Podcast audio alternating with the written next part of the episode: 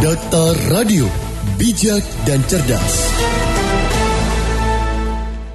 Rekan Dakta pembangunan dan pertumbuhan industri yang semakin pesat dan tidak berbasis lingkungan mengakibatkan limbah yang tidak terkelola dengan baik sehingga mencemari udara, air, tanah, dan sebagainya. Misalnya saja Teluk Jakarta yang merupakan muara dari 13 sungai ini, tingkat pencemarannya sangat mengkhawatirkan. Lalu seperti apa pemantauan di lapangan yang telah dilakukan oleh Dinas Lingkungan Hidup DKI Jakarta? Kami akan memperbincangkannya bersama dengan Kepala Seksi Pemantauan Kualitas Lingkungan atau PKL Dinas Lingkungan Hidup Hidup DKI Jakarta, Ibu Dwi Sari. Data Radio, bijak dan cerdas. Assalamualaikum Bu Dwi Sari. Waalaikumsalam. Ya, Mbak. Menurut Bu Dwi Sari, sejauh ini pencemaran di Teluk Jakarta sudah separah apa, Bu? Oh, jadi gini, Dinas uh, Lingkungan Hidup kan memang ada tugasnya melakukan pemantauan, Mbak, untuk di dari sungai sampai ke muara dan teluk uh, yang kami lakukan adalah pemantauan kualitas air uh, itu. Jadi uh, mungkin kami skupnya di pemantauan kualitas airnya gitu, Pak. Pak, uh, kalau dilihat dari Teluk Jakarta hmm. itu sebenarnya hmm. dari wilayah mana saja? Muara 13 sungai yang paling hmm. banyak mengandung bahan pencemar itu dari sungai apa, Bu? Oh uh, ya, uh, semua muara dari 13 sungai masuk ya ke Teluk Jakarta. Kalau kita lihat itu uh, kalau kemarin kita sudah kita hitung indeks pencemarnya yang memang di uh, apa sesuai dari Kementerian Lingkungan Hidup itu uh, kalau kita hitung uh, posisinya itu kriterianya masuk di cukup tercemar uh, sekit, uh, sekitar berapa uh,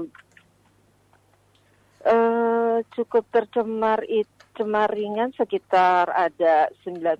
Jadi kriterianya kan ada kualitasnya air baik, kemudian cukup tercemar, tercemar, cemar berat. Kita masih ada di cukup tercemar. Uh, itu untuk indeksnya uh, dari beberapa parameter yang memang kita hitung. Uh, kalau untuk kondisinya memang banyak uh, sumbernya dari kegiatan domestik, Mbak Hmm. Ibu, ya. apakah memang ada penyebab di awal, Bu, uh, pencemaran ini semakin hebat dan pemetaan apa yang pernah dilakukan oleh Dinas Lingkungan Hidup?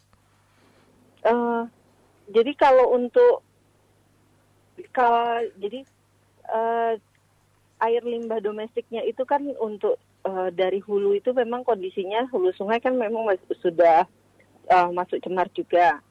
Jadi seperti parameter-parameter domestik itu sudah uh, masuk ke sungai, kemudian sampai ke uh, muara sungai dan uh, kondisinya kegi, uh, apa rumah tangga domestik adalah yang paling banyak dan itu memang belum ada ipal ipal komunal atau ipal domestiknya.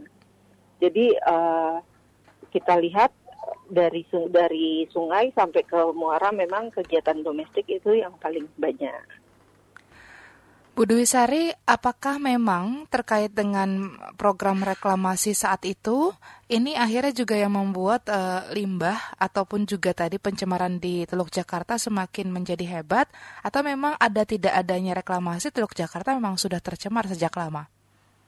Uh, jadi kalau domestik itu dari, sudah dari sungai, Mbak.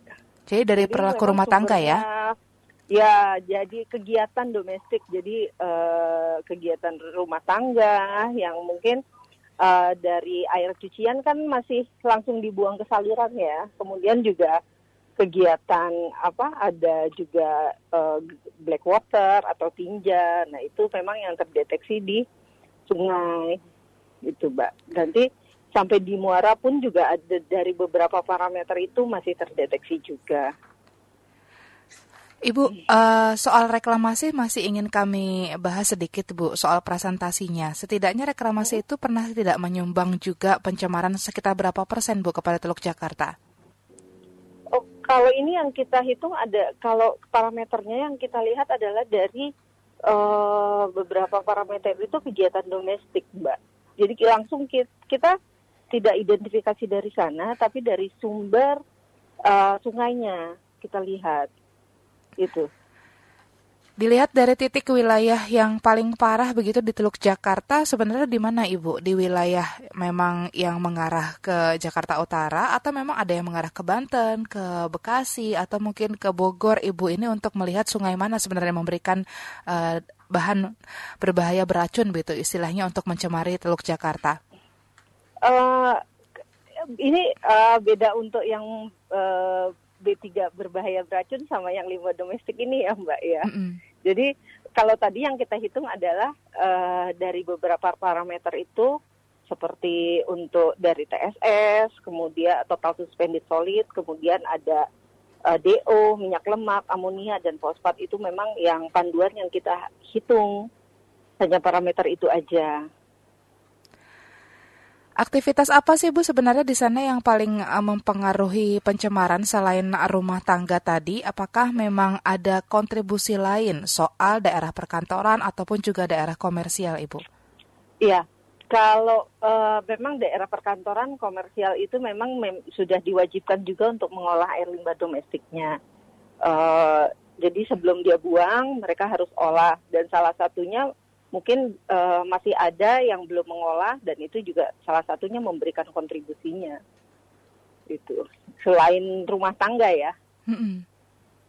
Saat ini upaya dari Dinas Lingkungan Hidup seperti apa Bu yang sudah dilakukan? Apakah memang sudah sama sekali tidak bisa dicegah pencemaran ini dan dibiarkan begitu saja atau ada terobosan lain dari sisi penelitian ataupun juga ada beberapa obat mungkin yang bisa membersihkan sungai atau teluk-teluk Jakarta ini Bu? Uh, kalau untuk uh, air limbah domestik, jadi pertama dari uh, pengawasan dulu yang dilakukan oleh dinas lingkungan hidup, uh, itu memang sudah rutin dilakukan pengawasan untuk kegiatan-kegiatan usaha. Itu pertama, kemudian uh, kalau untuk dari uh, air limbah domestik, dinas uh, tata air, dinas sumber daya air pun juga sudah merancang untuk uh, membuat ipal domestik. Mungkin itu uh, salah satunya yang memang harus dilakukan. Kemudian memang uh, perlunya edukasi juga untuk masyarakat tidak uh, apa melakukan atau harus mengolah air limbahnya seperti itu. Untuk kondisi air Teluk Jakarta saat ini Bu, apakah ada data limbah mana saja yang paling dominan? Karena kan pasti limbah domestik juga punya komposisi anorganik, kemudian juga ya. ada komposisi organiknya begitu Ibu? Uh, uh, organiknya Mbak, kalau dari limbah domestik organiknya memang tinggi terlihat. Sisi yang positif dari Teluk Jakarta apakah masih ada Bu dengan kondisi uh, tercemar seperti ini?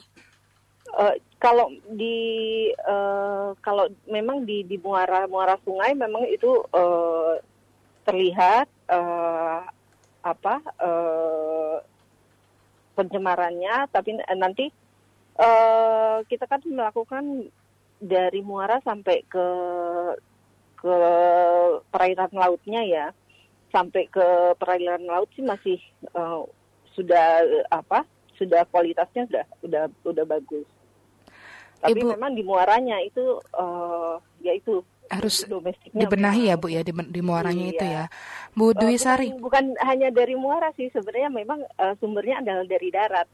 Itu uh, hmm. pengelolaan air limbah domestik mungkin uh, dari hulu dari hulu sungainya ya misalnya dari Ciliwung yang pasti dari hulunya kemudian da, uh, dari sungai-sungai yang lainnya juga seperti itu dari Cisadane, Ciliwung dan beberapa ya. sungai yang melewati Jakarta itu juga dari hulunya nanti akan terlihat di muara di hilir begitu ya Bu ya? Iya benar, semua akan terakumulasi di di Teluk Jakarta pastinya. Bu Dwi Sari, kita belajar soal kondisi satu di Jepang. Saat itu Teluk Tokyo juga tercemar berat, sama halnya seperti Teluk Jakarta. Dan sisa dari pembersihan itu hanya tinggal satu cara, yakni dengan mereklamasi untuk memulihkan, memulihkan kondisi laut atau air laut itu, Ibu. Apakah menurut Ibu ini juga perlu dilakukan kembali? Uh, mungkin yang pertama kita harus menata di hulunya dulu, Mbak ya. Uh, dari air limbah domestik kita memang uh, itu masih langsung kita buang ke saluran, kemudian masuk ke badan sungai dan juga uh, akhirnya masuk ke muara. Jadi uh, pertama itu yang memang harus dilakukan. Kalau memang uh, kondisi itu sudah berjalan, akhirnya sampai di muara pun juga sudah uh, sudah bagus karena kan uh, air pun juga punya ada self purification sendiri sampai berapa lama mereka akan memperbaiki kualitasnya sendiri. Bisa diceritakan Ibu sedikit saja soal kualitas air tadi, bagaimana ia bisa setidaknya membersihkan diri sendiri begitu Bu dari limbah ini?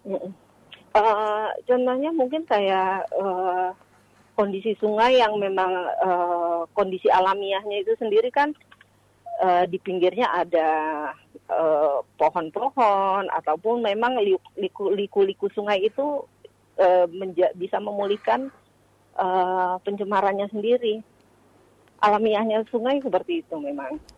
Tapi kalau uh, dari apa dari pencemarnya tidak sumber pencemarnya tidak kita tata, akhirnya itu akan terakumulasi akumulasi hingga ke muaranya.